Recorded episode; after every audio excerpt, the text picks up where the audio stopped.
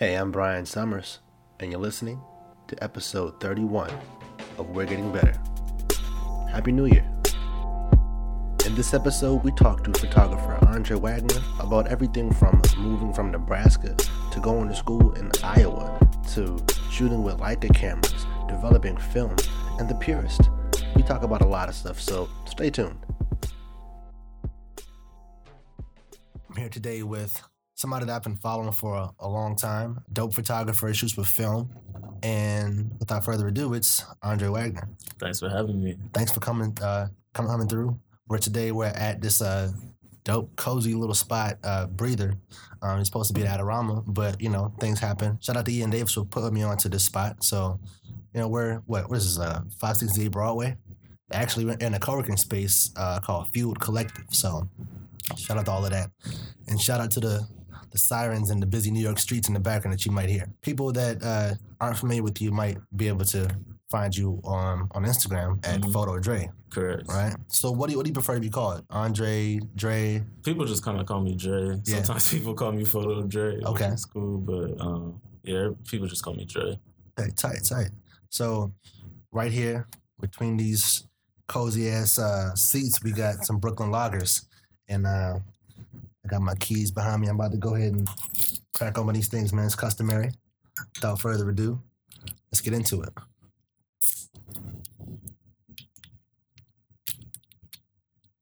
There you go. Thank you, brother. Uh-huh. Yeah, like I said, off air, I think I need a better, uh, a better beer opener for this one. But where there's a will, there's a way. Cheers. All right.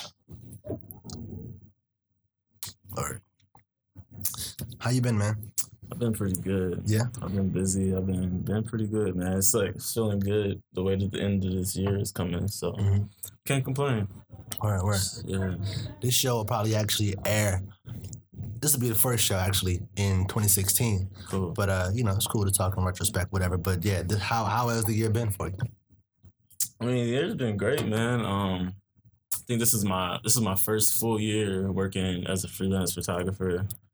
Um, you know, and just just been shooting a lot, just trying to make a lot of work, and uh, you know, working on the upcoming book Mm. for 2016. So, um, yeah, it's been a good year. All right. It's been a good year. I see you started dropping the purist. Yeah, That's uh. So I guess we'll we'll talk talk about it later on when we get into more projects. But definitely want to know more about what the purist is and, Mhm. and all that because you know just thinking at first uh, when you first hear it, the purist and thinking about photography, think film. hmm You think you don't edit, but you know we'll talk about more of that and how you edit with film and, and, and all of that. But um, but yeah, man. Um, a lot of people also that I've interviewed and a lot of people that I follow or look up to on whether it's social media or just in life, I, you automatically think that photography is their nine to five. right, right. You know, but uh, you know, the truth of the matter is some people have to have to have a job to fuel that or to to, to, to fund that rather. For sure. You know.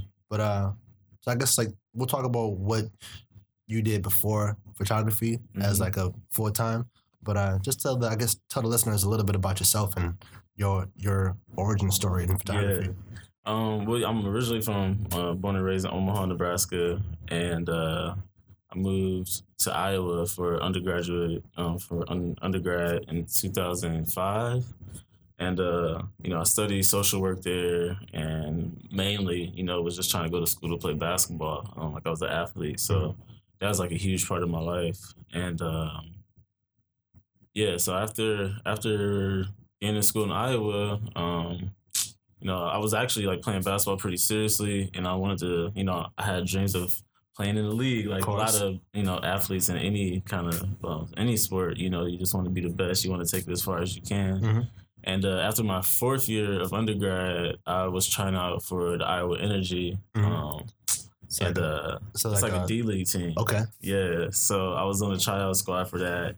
Didn't make the team, and then um, I was. I just remember I was trying to figure out what I wanted to do. If I wanted to like try to play basketball, like seriously, and go after that, um, or if I wanted to actually finish school because after my fourth year of undergrad, I wasn't eligible to graduate um, Right. because of just like my academics and whatnot. So uh, the the D League trial was interesting because it was just like a whole different ball game. Like you're playing against cats that like. You know, these dudes like playing ball and they trying to like provide for their family, or these cats that's played, you know, Division One or played professionally before. So, you know, and I played Division Three ball. Mhm. Um, so it's just like being around that atmosphere, just like would definitely like wake you up and like make you you got to make some decisions. You Yeah. Know? And uh, so yeah, I don't know. I just decided that uh, I should get my degree, and I went back to school, and I kind of you know just that was the end of basketball, and uh, so went back and did my fifth year. Um, got my degree in social work, and uh, in that fifth year, that's when I actually um, you know started taking pictures.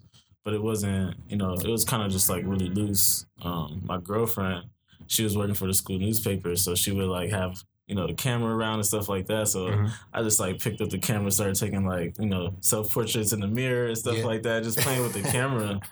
And uh, What kind? What kind of camera was it? uh, I think it, it was some kind of Canon. It was a Canon. I can't remember what Digital? it was. It was a digital camera, and uh, yeah, I, I just, every time like she would come home, I just be like, "Yo, bring that camera from from the newspaper." I was like, "Bring that camera home," and I would just be taking pictures of just random stuff, like literally random stuff. Like it's Iowa, so like in the winters, I'm taking pictures of like snowstorms, like you know, um, I was just taking pictures of people, you know, playing in the rec center and stuff like that, and it just be kind of become you know more and more of a thing. And I would take pictures at my parties and my friends and just doing portraits and stuff like that. But Mhm. still, it wasn't like really serious, nothing like that.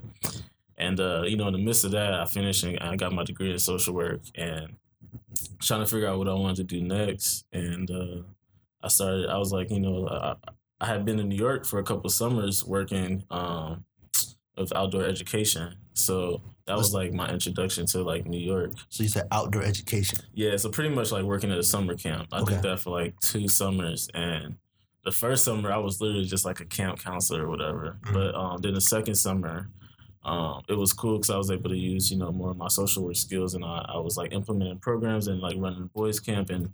Um, had like this minute character program that I was doing, so Mhm. I was doing more of that um, that second summer, and I just fell in love with the city when I would when come to New York during the summer for these camps, and uh, so I was like, you know, I want to move to New York, and so I applied to graduate school. I was like, how, how am I gonna get to New York? I Right. like, Go, I guess I go back to school. Mhm. so I applied to graduate school, and I got in at, to Fordham University. Okay, and, up in the uh, Bronx. Yeah, I actually got into the one at the Lincoln Center. Okay, tight. So yeah, I moved. I came and I, I moved to New York in 2011, and that's kind of like, guess a little bit of transition. But I guess I, I should, you know, mention that um, my sophomore year of undergrad, I took a black and white film photography class, Mm.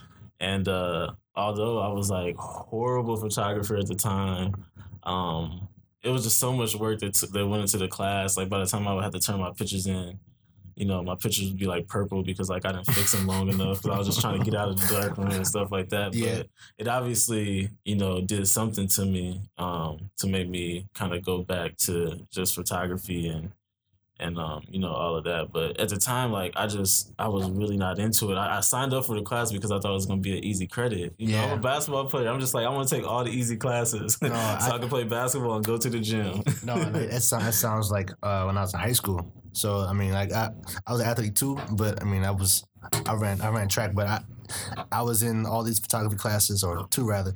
But when I was in there, I was interested in photography, and I, I was the one that was actually in the dark room, Mhm. knowing knowing what I was doing, actually enjoying the class. Right, but the right. seniors that were just there for easy credit, right. you know, they're probably going to go to the league for football or something, and, Right, and they're like, I just I just need, need this credit, Yeah. you know. man. So It's they- crazy because I remember I signed up and I'm just like, oh, this is gonna be easy. I'm taking a photography class, and then like that first week, he gave us this list of like all this stuff we gotta buy. I'm like, wait, You're I gotta buy camera, I gotta buy paper. I'm just like, yo, I already, I'm already paying. Like I'm here, like it's Did cool. Did you did you have to like contribute to like the like, fixer and all that Exactly, stuff? you had the to buy all the chemicals and stuff like that, and uh, yeah, man, that was definitely not what I was expecting. Mm.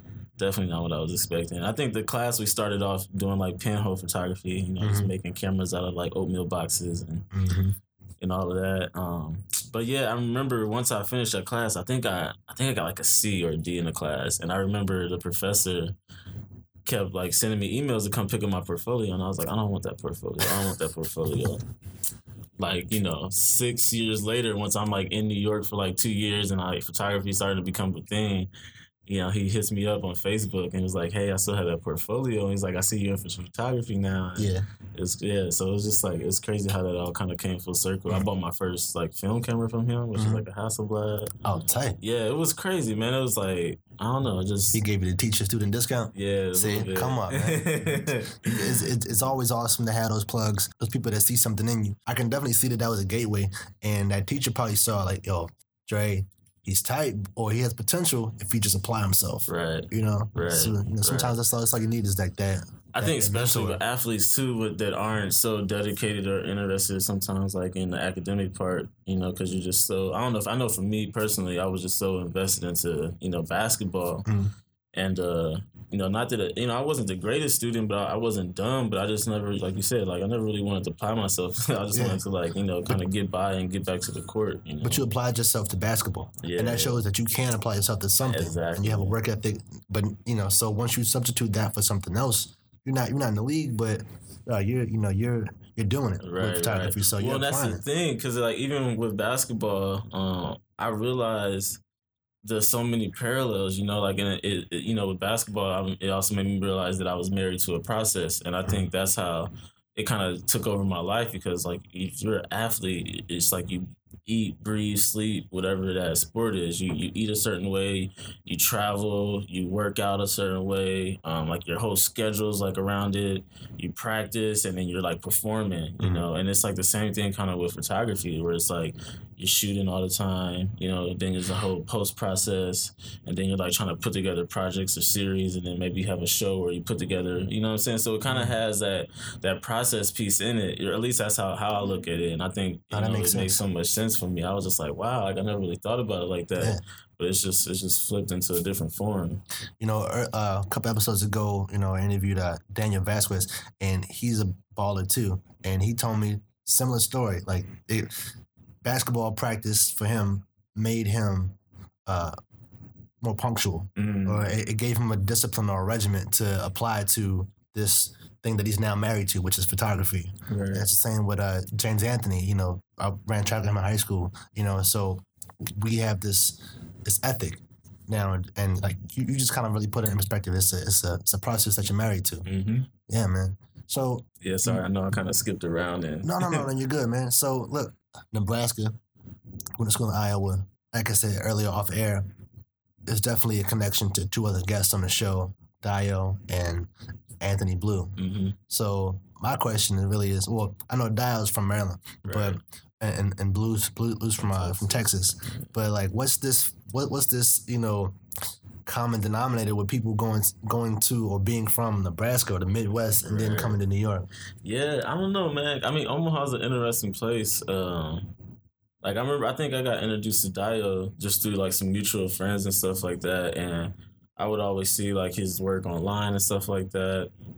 And uh, the same thing with Blue. Like I actually didn't meet Blue until I moved, met him in New York. Mm. My roommate's from Omaha, Okay, um, and uh, him and Blue went to the, they both went to Lincoln or whatever.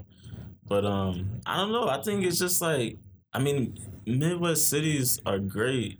Um, but I think sometimes you know people just want to maybe try to get into something that's a little bit more different. You know, where it's just I don't know. You know, I have like a really just interesting perspective or an upbringing just by growing up in Omaha. You know, just maybe just person personal to myself just with um, you know growing up in you know just kind of regular middle to lower class families and you just it's you know it's a city but it's a small city you know it's not all that diverse um, there's not like people don't do a ton of different things like like people would like in bigger cities there's not like a lot of different type of jobs there's not a lot of different types of cultures and languages.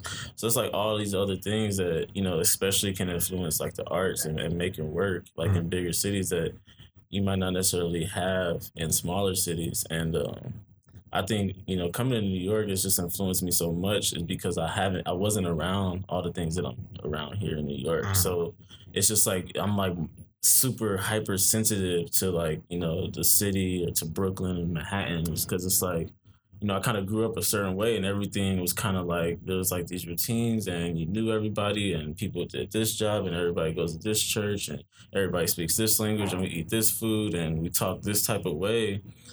But then you just like you get opened up to a whole new world, you know, and it's just like you just want to that you want to take it in as much as you can. It just influence you like personally, your personal growth, um, you know, personal relationships, and then obviously, you know, the most important part is the work. You Yeah. know? and uh, I don't know. I, I think that's probably the common thread between all of us. You know, just being from you know, um, being in Omaha and just wanting to kind of just immerse ourselves in different experiences. Mhm. But what got you to New York was that uh that program. Yeah, the social work. Yeah, the social program. at uh Fordham. Yeah. Right, um, right. So yeah. So I mean, even then, when I moved here, I still wasn't like, oh, I want to be a photographer. I want to take pictures, and like it was still very much experimental. It was like you know, I haven't really, I didn't really study any work. I didn't really know of any photographers. Um, I didn't really know about serious work, and that's one of the things that New York did to me because I moved here and I was, you know, going to school at Fordham.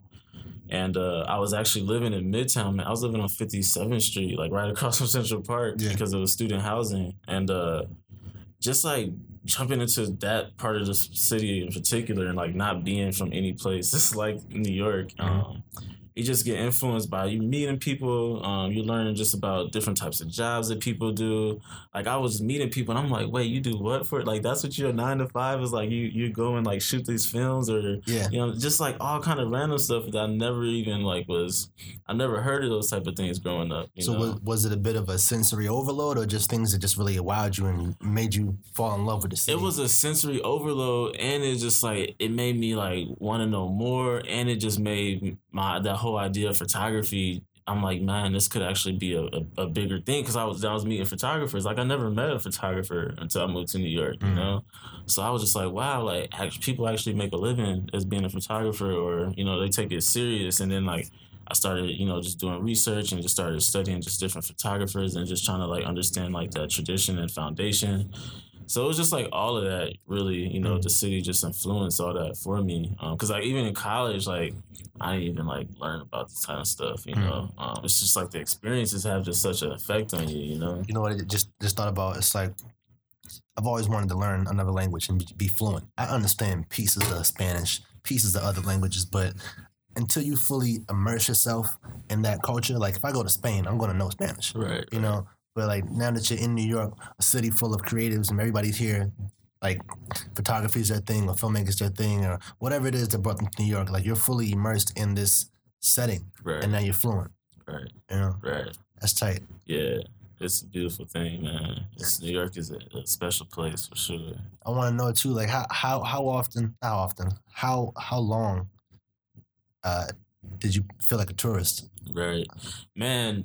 Especially for that first full year, for sure. Because I mean, I was living in Midtown, which is like, I was like, I, when I was living there, I was like, I know I'm probably never gonna live here again in my entire life. Yeah. So, Nah, and it was crazy sucks. though, because I was like, you know, I was real. I had nothing in that apartment. Like, I had an air mattress. I had a table that I had got off the, you know, it's New York, so it's all Yeah, kind of furniture on the street. So I Mhm. got like a little coffee table off the street, and I was sitting on the floor. Like my friends can tell you, like I literally had nothing in that apartment. And then I think I ended up getting like a like a card table and some chairs one day. So I like upgraded because like I literally moved to the city with like seventy dollars and like I didn't have like no money. Those are the those, And, those, those uh, are the best stories. Like you start off with like a dollar in a dream. Yeah, and it was just like it was cool. It was like okay, I got a roof over my head. There's dollar slice around the corner. I was like, I gotta make this happen until I, you know, I try to figure some stuff out. And uh, you know, it's just like I want to take, I want to trade that for the world, man. It's had such an impact on me. Um, and then you know, I think I felt like a tourist probably all the way up until I really until I moved to Brooklyn and to to Bushwick where I live now. Just you know, maybe because it feels. You know, as a community, it feels it's not so like high Yeah. energy like you know midtown it's it's a, it's a community it's it feels like familiar to me it's like people that i can like recognize and talk to and um and get to know you know and it's so i think once i kind of settled there it just felt right and i and i didn't really feel so much like a tourist anymore but i was still had so much growth that was happening you Mhm. know because um so like yeah after after the first year of under or of graduate school remember that summer, I was like, I was trying to find a job, and I ended up getting a job working at an e-commerce studio as a photographer. Okay. And that was like the big shift for me right there because then I had this job and I moved to Brooklyn and I worked throughout the summer. working as a photographer, I'm learning so much, you know. I'm still not really into like my street photography that I do now. I'm, I'm like dabbling in it, but I'm doing, you know, I'm working at this job, so I'm doing studio photography. Mm, like I'm learning lighting, like Yeah. products, fashion, um, you know, on location type stuff, lifestyle type of photos, um, just anything that we were selling, I was taking pictures of it. So um, it was great because I got to be in the experience in a, an environment, you know, where I'm working with stylists and Mhm. creative directors and like just all this different kind of stuff. And I'm, so I'm just trying to absorb everything, Yeah, you you know, because I'm in this position. I'm like the head photographer, and I'm like, this is my first time being a, a photography job. Okay. I'm like every day I'm like going home to YouTube trying to figure like okay I gotta shoot this tomorrow so Yeah. how do I need to light that Right, right. and uh, it was crazy man like I would even hire like assistants and like I, I knew I would have to like shoot like these portraits and I'm like I wanted to look like that so I would like hire a lighting person so I'd be like hey I want to set the light so it looks Yeah. like this and I'm just looking so I can learn how like how they do it because I don't know how to do it myself Yeah, yeah. so it's just like being in all that. You know, I'm such a, like a hands-on and, and visual learner. I'm a quick learner. I think from playing sports, it's like you see it and you do it. So it's just Mhm. like being able to be around that environment, see people in action. It's like I was able to just kind of pick it up, and next Mhm. thing you know, I can make that lighting, you know, look like that, or I can get that soft, or I can make the background white, and I was able to learn like all these little tricks and stuff like that. Yeah. So yeah, so like I did, I got that job, and then once it was time for me to go back to school for the second semester, I was just like, actually, I'm good on social work and Mhm. school, and I just want to keep exploring photography because now I was like, okay, I got a foundation. You know, I'm working, I'm making money, and it's photography, and I got all this other free time, and that's when I started doing like the street photography stuff. So. I was just like, you know what? Like, there's something happening here, and I just kind of want to explore that. And I was just like, man, I'm like, I'm in New York. I'm feeling a certain way. Like, let me just go with it. And so I didn't go back to school. Yeah. And my parents was like, what do you mean you're not going back to school? yeah. Yeah. but um, yeah, man, that was really like the big shift, like for me. Okay. All right, man. Well, look, let's go ahead and take a quick break. When we come back, we're going to talk more about um, the shift. Okay.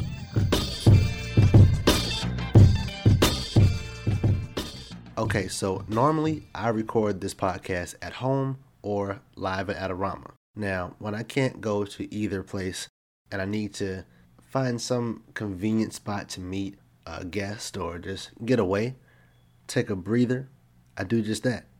Now, this episode was recorded at a breather location, and I liked it so much that I'd like to share a free hour with you guys. So you can get your first free hour when you take your first breather by using the promo code DFL8N6. That's DFL8N6. Get your first free hour when you take your first breather. Right now, Breather currently has locations in Boston, Montreal, Ottawa, San Francisco, and of course, New York City. So host that meeting, get some work done, meet a client, be productive, but most of all, take a breather.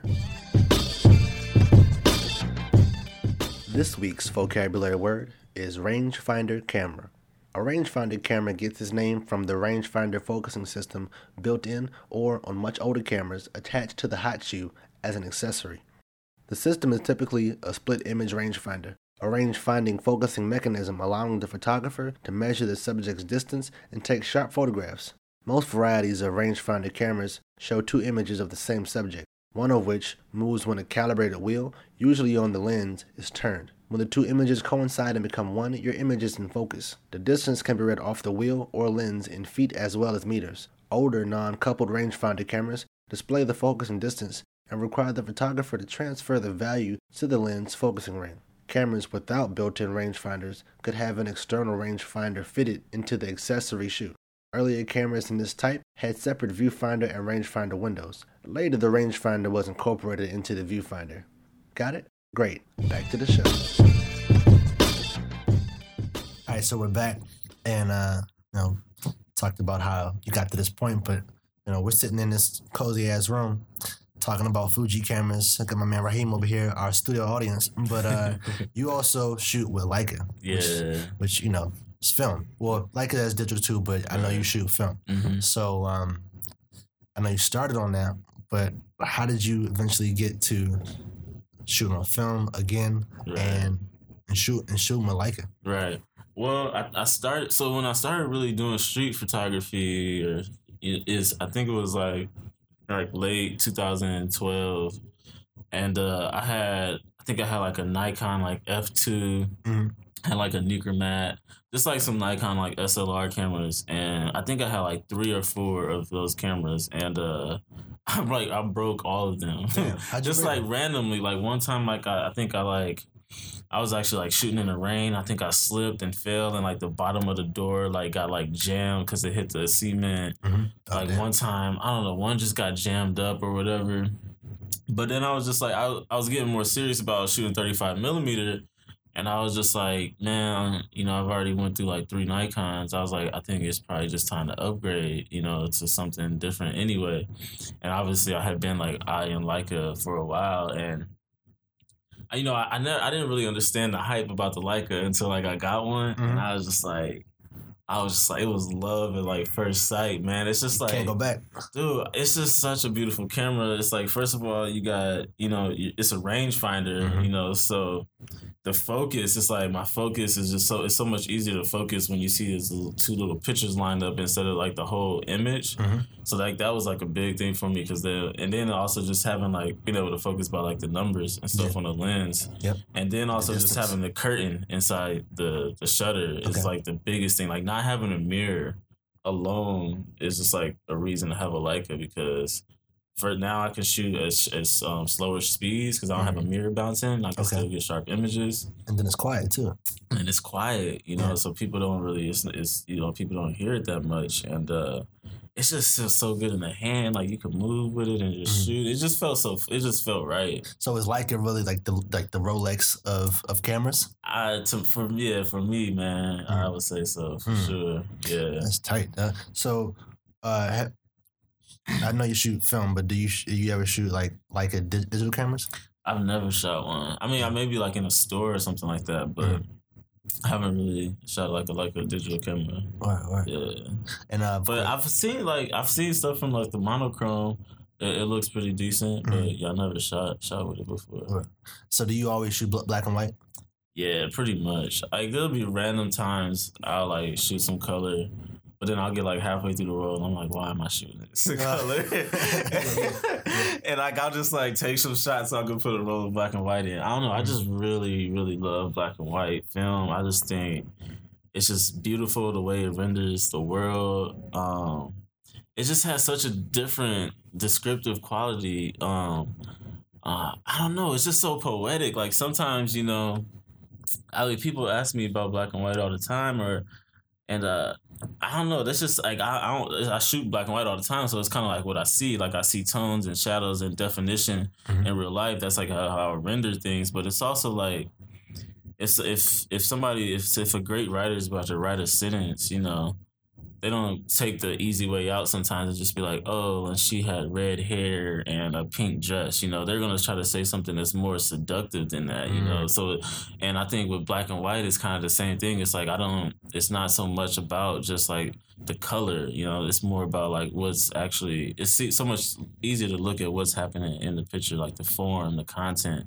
You know how like the makeup of the image and just kind of how it works and stuff. That's just how I personally Yeah. work and you know, I, I just like working like that. And, uh, you know, I kind of like just streamlining the way I work too. So I just pretty much shoot black and white all the time. Yeah. I shoot Tri-X all the time. You know, I, I usually push it so I can Kodak get, Tri-X. Yeah, Yeah. push it so I can get some extra speed. But Yeah. I just really like the quality of black and white, man. It's So just so you- beautiful. For for those who don't know, you, you said you push it, so that, that means pretty much you have 400 speed film, you push it to 800. Oh yeah, I push it to 800 or 1600. Right, right. Yeah. Right. So then just gr- it's just good that way because you know, especially shooting in New York, where you got so many tall buildings and stuff like that. So you can one day, you know, in five minutes you could be on this bright side of the street, and then you turn the corner, and then it's like super dark. You know, Mm. I want to be able to still shoot fast enough with, without you know, and freeze motion. Yeah. So that's why pushing the film helps. You know, so I can still shoot at least like a two fiftieth of a 2nd Mhm. you know, and still be at like f eight or something like that if I'm on the shady side of the street.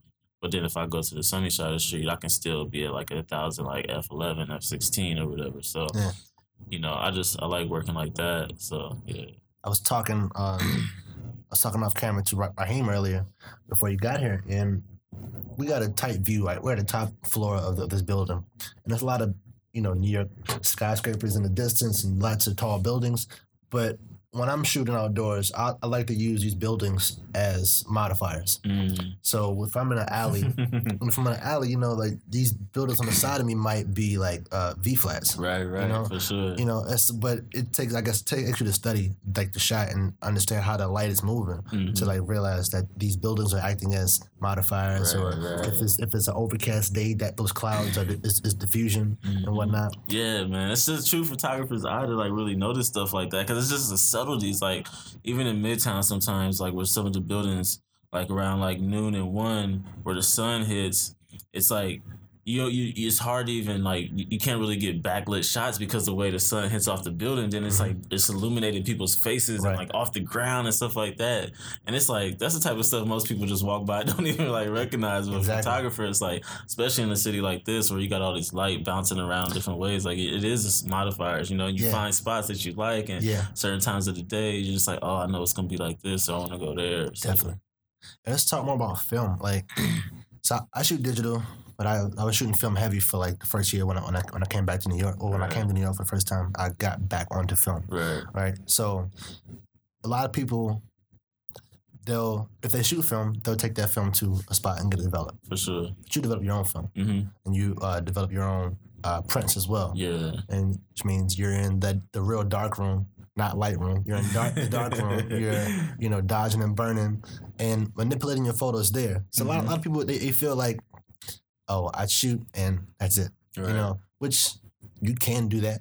You know, but I guess it's not explain the whole process, but like, what's that like? Like, what Yeah. what, what is it like to actually be a scientist in the dark room, Mhm. developing your film, manipulating your photos with like dodging and burning techniques? Yeah, I mean, I, I brought the. I used to, you know, drop my film off at labs and stuff like that. And uh, I mean, first of all, it get, it gets expensive. You Yeah, know, yeah. I, shoot a lot, so just bringing everything in house helped me, you know, decrease the cost of just the whole process. Mhm. And then, uh, you know, I, I I started to just kind of fall in love with it because then I was like, okay, now I can control, you know, how I develop my film, which is going to determine how my film looks. You know, a lot of people are kind of just you're just up to the lab to you know just accept whatever they give you. And you know a lot of you know to be honest a lot of labs today aren't that great you know? And uh so because it's it's not like everybody's like shooting film and like trying to like you know really know what they want to get and there's just some people so many people are doing it because it's like the trendy thing to do and stuff like that. So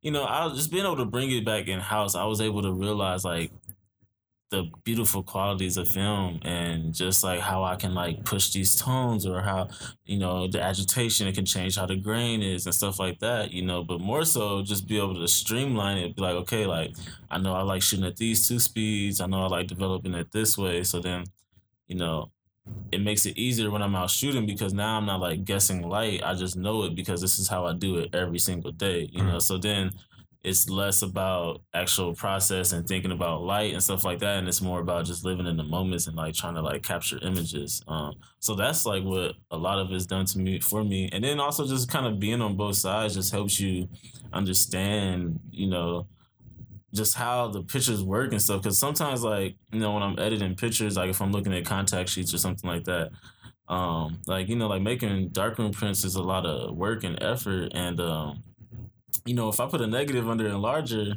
like sometimes that's an easy way to edit. Cause I'm just like, do I really want to print this picture? Like, is it worth it? And I'm just Yeah. like, nah, this picture's not that good. and it's like on. that simply has like that alone has made me so much of a better editor of my own pictures Mm-hmm. because it's just like. All right, because do I really want to spend the time to make Yeah. this a, a picture? Because like Yeah. that's also I, I want my pictures to live as like physical objects, you know Yeah, some, and some, off something the tangible. computer and you know so it's just like i just really like being part of the whole process and it's just it's cheaper that way you know sometimes you know i mean if i had the money maybe i would outsource it at least maybe the printing to Mhm. somebody that I, I could trust or at least still be part of it because Mhm. i mean sometimes it because it's you know as a photographer it's like the catch 22 it's like yeah, it's great to be in the darkroom and like have this whole different side of the process, and it's great to be able to like learn and make better prints and learn just different techniques. But then it's like I'm not outside shooting, you know what I'm saying? So, and as a you know, as a photographer, as a street photographer, it's all about being outside as much as you can, because it's like it's a lot of it's luck, being in the right place at the right time, and a lot of it is just like doing it over. I don't think you really can like just spit out great images if you just go out and shoot whenever you feel like it. I think it's the type of thing like a sport. It's like you got to go and practice when you don't feel like it. You got to be walking down the street Yeah. when it's raining. You got to be going down different avenues and stuff like that, you know, and you just got to be out there and just listening to yourself, listening to your gut and just go, let me just go down this street, let me try something else. And so sometimes being on the other end of that process takes me away from that. But I think sometimes it's good because, like, I don't know, the break I guess could be good sometimes, but I don't know. So it's it's tough, man. It's a it's a tug and tug of war. I mean, probably during the wintertime I do most of my printing and stuff because it's you know. But I mean, this year it's like not winter. It's, Yeah, it's it's like sixty degrees outside. Good outside right now. In the middle, So- in the middle of December. Yeah, but um, yeah, man. You know, I really just like being part of the, of the whole process. It's, it's it's good to do. Yeah. Now, when I was, uh, like I said, when I first moved up here, I was shooting film heavy, and you know, you get 36 exposures in a roll. Um, but when I got back into shooting digital, shooting 36 put me in a in a mind state that I only have 36. No matter if I have a Right. 16 gigabyte card or 32 or however large my card is, I'm not gonna spray and pray. I'm not gonna take all these wild shots. Um, because I'm trained to to refine my image. Mhm. Like or I'm like my, my thought process is different. And Right. so adding that dark room effect into or that dark room, you know, into it, it also makes you like I guess ref- refine your process and um, yeah.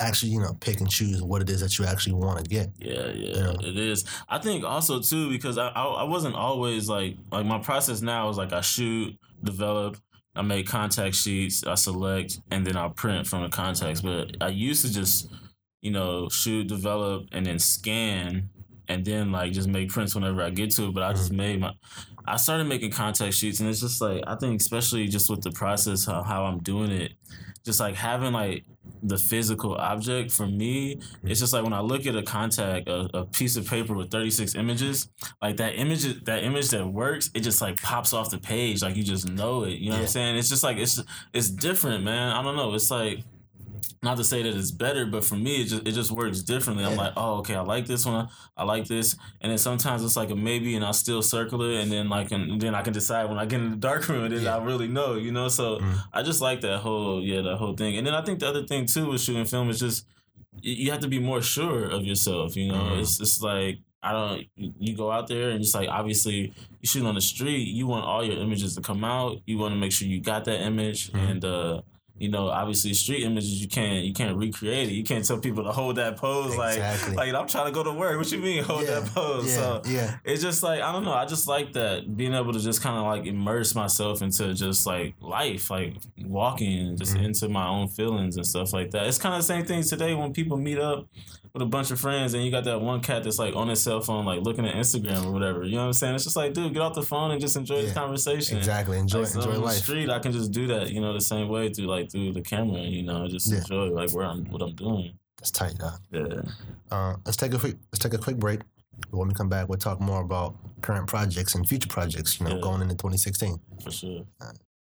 This week in Tech Briefs, the rumored Fuji X Pro 2 has leaked online with detailed specs. The camera holds a 24.3 megapixel X trans CMOS 3 sensor, a faster autofocus, low noise, and is said to have excellent color reproduction.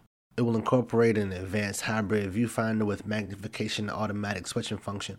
The lightweight magnesium alloy body is also dust and waterproof. It holds two SD cards, has an ISO range of 200 to 12800, and has 16 film simulation modes.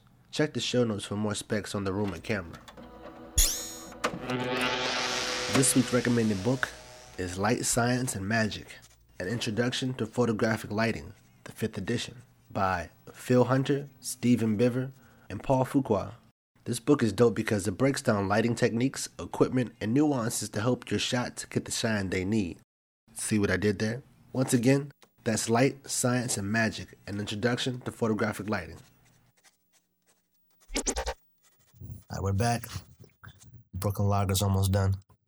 But uh, I want to talk more about current projects and what's going to happen in 2016, or what's you what, you plan to happen in 2016 so far? And I know talking about film and shooting with film, somebody might consider you a purist. Right. Segue into the project, The Purist. Yeah, yeah. All right. So what you're on like volume two right now? Yeah, Purist Volume Two. The Purist wasn't. It wasn't when I came up when I thought about that being like the title of like this publications. It's like self publications that I do. It wasn't really about like the camera and the film and stuff like that. I just kind of like the. I thought it kind of described just how I work in general. You know, not necessarily just about the medium, but how I work and deal with like the world and the medium photography. So just like shooting out, you know, in life, raw, pure, just, you know, not posing and uh, just making, you know, straight images. So that's kind of how the purist name came about. And the whole idea is to be like these self published um creations that I do that, you know, that just kind of maybe it's like a theme. Um, and I just want to kind of like put something together and put put work out there so people could have you know mm-hmm. it's in a tangible form. So like the first one was like a small book and it was of images of my first trip to Europe. Tight. And then like the second one was the Purist Volume Two. It's called the Parades, and it was like three or four different parades I had photographed in New York. Mhm. So um, yeah, I mean that's all it is. It's just like you know just these little projects that I can just kind of put out my work and hopefully you know people want to you know enjoy them. Now what? Now volume two, I know is printed on newsprint. It's like yeah, newspaper. it's on newsprint. It's kind of Right. like this oversized newsprint. Right, uh, so right. it's a different format than the, the first one, which was a book. Right. Um, you know, which was like I I was it wasn't planned like that. I just kind of happened to like work on this newsprint project, and I was like, oh, this is such a cool medium. So I did that with volume two. Mm-hmm. Um, like I'm not even I don't even know what volume three will be or if there's a volume three or whatever. But Mhm. um, what I'm working on right now um, for 2016 is uh, like my first monograph book, like of like a body of work, Yeah. and uh, the book is called Here for the Ride Okay. and it's a it's a series of like subway images that I've made over the past three years, and it started that commute that I was going um working at the job at, Yep. the, at the e-commerce job. So it started on that commute back and forth to work. You know, the winter time it's dark outside. I couldn't shoot, so I was like started making images on the subway. Next thing I know, it's like I got this three year long series of Yeah. pictures going. So. Um, so yeah, that's set to release, you know, in uh in 2016. Maybe we're just looking at like around April right now. Okay. So uh, yeah, it's, it's looking pretty good. I'm excited about it. Now that sounds exciting. Thank you. And where can people find like the the purist uh, on on your website? Yeah, I usually just post them on my website, abstractelements.com. People can just like PayPal. You can just go on and and, and buy it, and then I send them out usually the same week and stuff like that. So. Is it is it on demand or are you almost sold out of anything? Um, the Purist is kind of like whenever I feel like dealing with shipping and Yeah. like all and going to the post office. So sometimes I just Yeah. take it down. Sometimes it's. I mean, the Purist Volume One is sold out. I still have issues of Volume Two. okay. Um. So yeah. Word. Definitely got to check that out. Cop that if you haven't. Um, and where can people find your work? Yeah. So um, like I my website is abstractelements.com. Um, my Instagram is photo photodre. Um, and you know on those two sites you can also find um, my Skillshare class that I have up right Mhm. now. Um, and yeah, that's about it. Tight, tight. So yeah, like we can talk all day about film and digital and publications, Mhm. but uh, it's a nice day outside. You mentioned it's a nice warm December day. Shoot, if you ain't doing it after this, let's go ahead and shoot. yeah, let's do it, man. Cool, man. All right. Appreciate it. Thanks for having me. Thanks again for listening to another episode of We're Getting Better. As always, drop comments in the section below. Follow me on Instagram and Twitter at Bryon Summers, B R Y O N S U M M E R S, and BryonSummers.com. Let's get better.